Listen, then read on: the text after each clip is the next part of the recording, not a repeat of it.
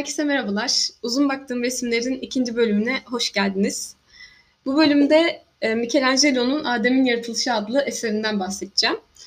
Bu eser e, Michelangelo tarafından 1500'lü yıllarda çizilmiş ve e, çizimle ilgili en ilginç kısım yani günümüzde bir teori kapsamında yer alan en ilginç kısım resmin Tanrı ile ilgili olan Tanrı ile ilişkili olan kısmının beynin nöroanatomik görüntüsüne çok benziyor oluşu.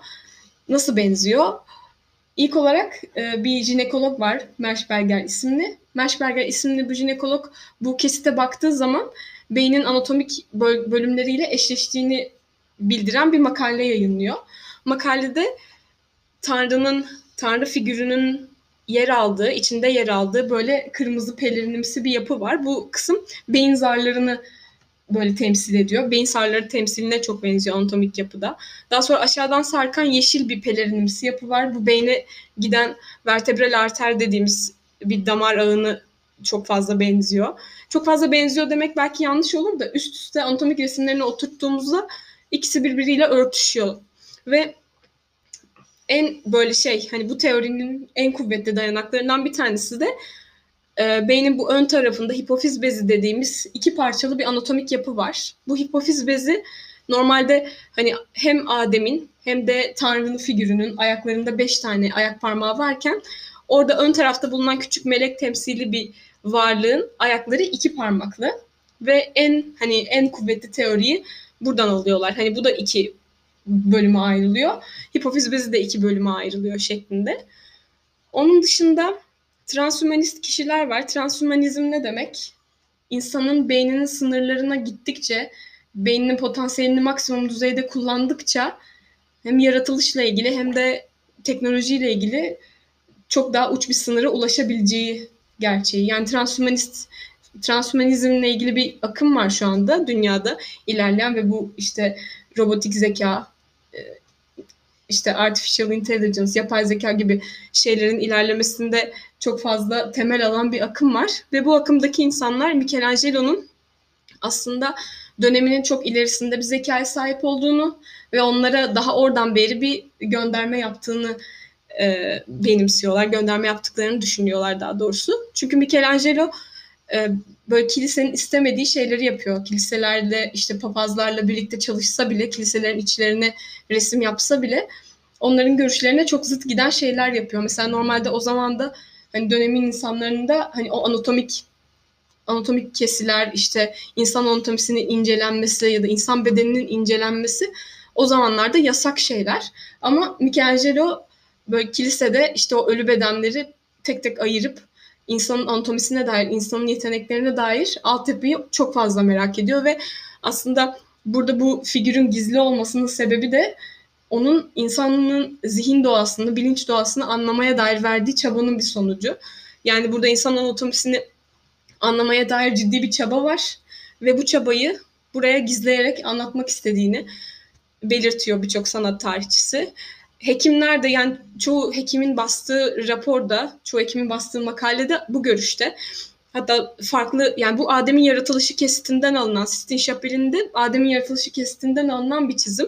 Ama farklı kesitlerden alınan çizimlerde de yine beyin anatomisine benzeyen hani yerlerin olduğu söyleniyor. Bu yerlerden bahsediliyor.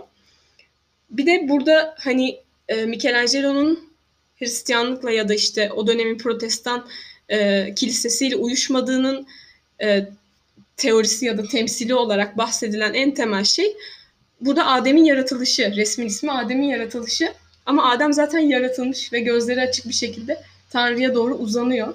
Yani burada ilahi şeyin aslında Adem'in kendi beyninden gelen bir şey olduğu ve aslında insanın doğasında da yaratılış sürecinin kendi beyninin potansiyelini zorladığı zaman kendine doğru geleceği.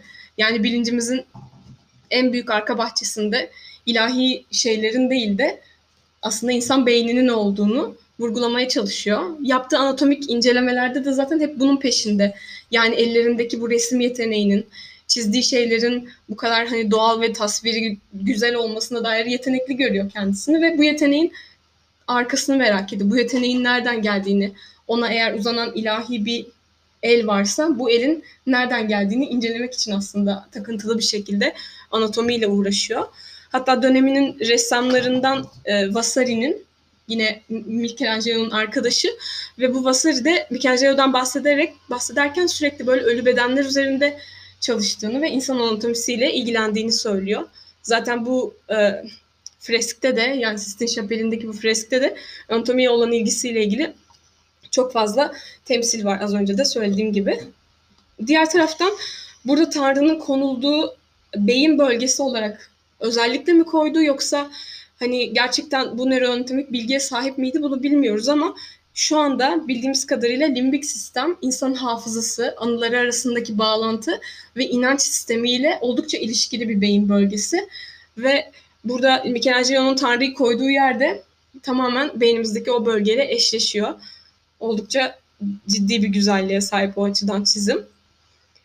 Ee, bunun yanı sıra şöyle bir e, söylenti var. Bu tabii doğru mu değil mi bilmiyorum. Ama burada işte Michelangelo'nun aykırı tavrı vesaire aykırı varoluşu ondan bahsedilirken şöyle bir hikaye var. Sistine Şapeli'ne bu freskleri çizerken Michelangelo e, Paul, 3. Paul adlı bir papaz Michelangelo'nun varlığından çok rahatsız oluyor ve geldiğinde böyle resimleri hani daha tamamlanmamışken hani bir kısmı bitmişken gördüğünde e, Sistine Şapeli'nde yere eğilip dua etmeye başlıyor. Bu çıplaklık nasıl geçecek işte hani Allah'ım hepimizi affet tarzında böyle bir yere çömelip dua etmeye başlıyor.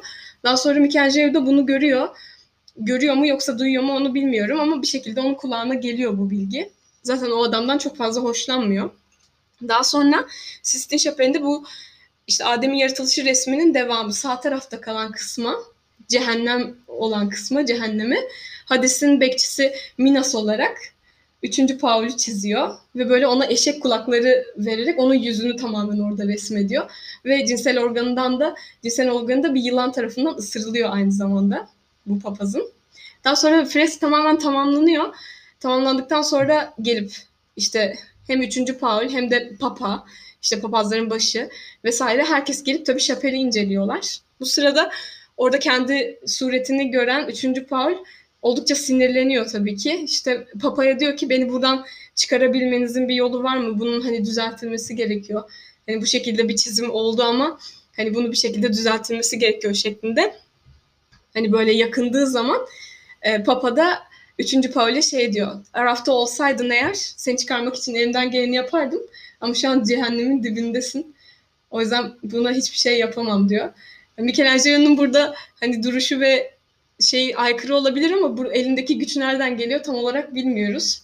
Ama yine de yarattığı eser, arkasında bıraktıkları ve tavrı o hala etkilemeye devam ediyor. Yani 500 yıl sonra bile bir doktorun bu şekilde düşünmesine sebep olup ona makale yazdırabiliyorsa ve insanlar şapelin içine girip hala uzun uzun altında neler yattığını düşünüyorsa gerçekten günümüze bir mesaj bırakabilmiş demektir. O yüzden beni oldukça etkileyen bir resim. Ee, sizinle de paylaşmak istedim arkasındaki hikayeyi. Kendinize çok çok iyi bakın. Görüşmek üzere.